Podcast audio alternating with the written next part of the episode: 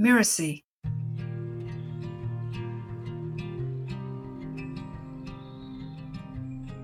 God created men and women.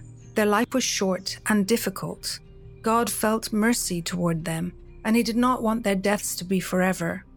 When they die, they will be born anew, He decided. I shall create the afterlife.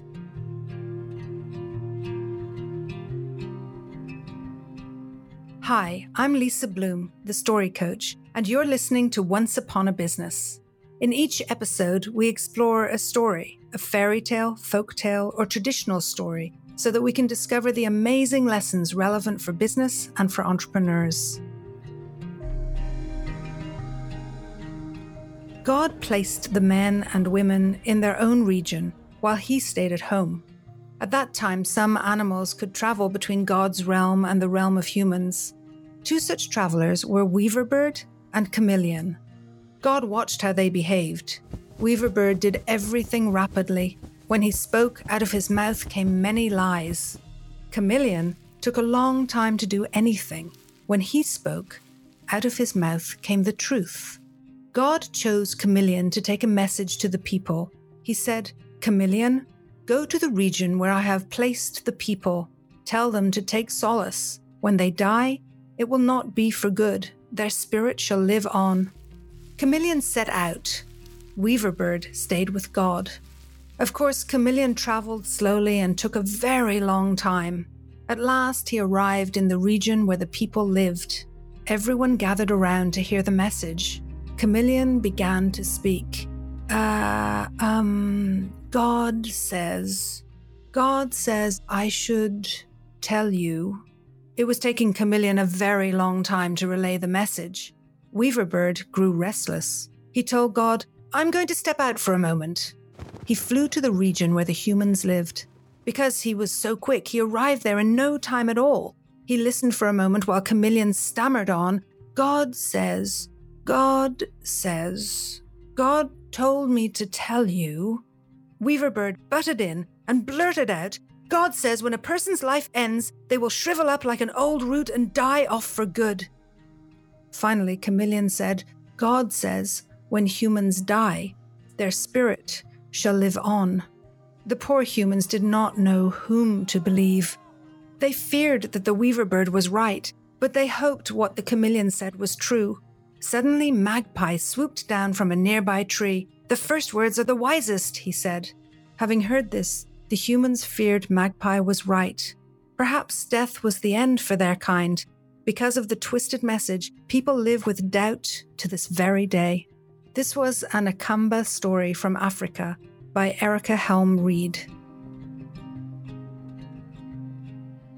I love this story that so beautifully depicts this common human condition you have two versions of a kind of truth that you seek. One you want to believe, the other you're afraid is true.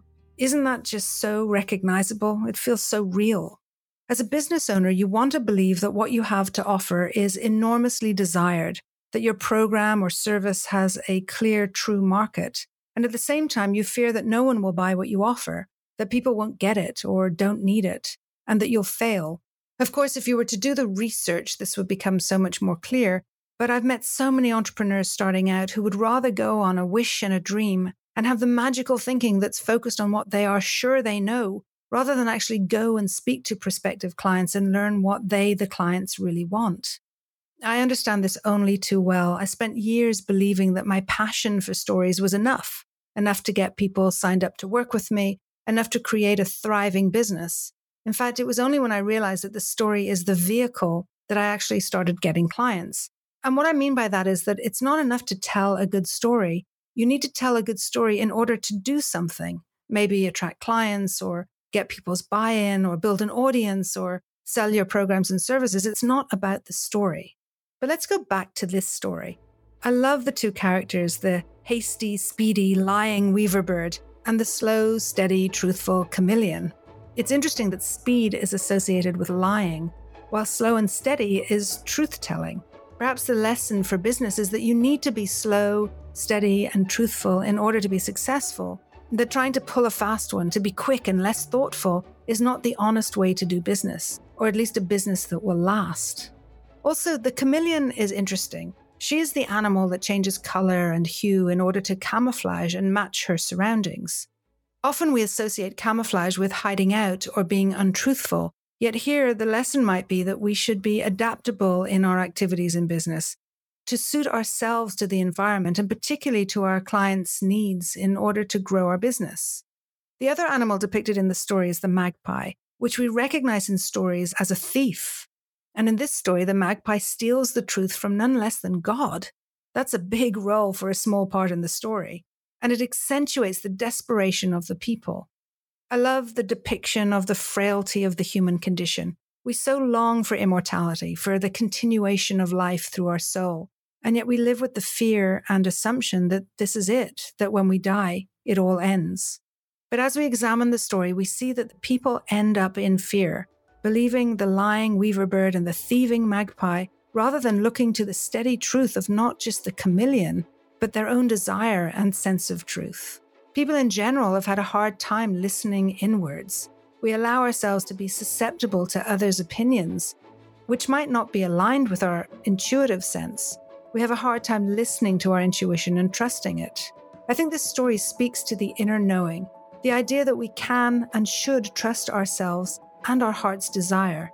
Perhaps then we will understand that life goes on either way, in our inner world and with spiritual well being, there is no death, there's always more life. It's interesting that God allows this to happen. God must have known that the weaver bird would catch up with the chameleon and somehow poison the message, twist the message, and yet allowed it to happen so that people would not receive the solace that was intended, but instead deal with the unknown, deal with this going back and forth between what might be and what could be. And, and yes, this allows us free will to an extent that people will choose to decide whether there is eternal life through the soul or whether this is how it all ends.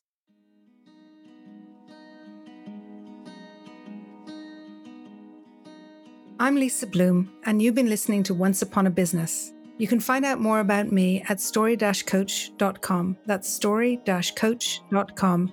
Once Upon a Business is part of the Mirasee FM podcast network, which also includes such shows as Just Between Coaches and Soul Savvy Business. This episode of Once Upon a Business was produced by Cynthia Lamb. Mishi Lance and Jeff Govertson assembled the episode. Danny Iny is our executive producer. Post production was by Post Office Sound. To catch the episodes that are coming up on Once Upon a Business, please follow us on Spotify, Apple Podcasts, or wherever you're listening right now. And if you like the show, please leave us a starred review. It really does help us out. Thank you. We'll see you next time.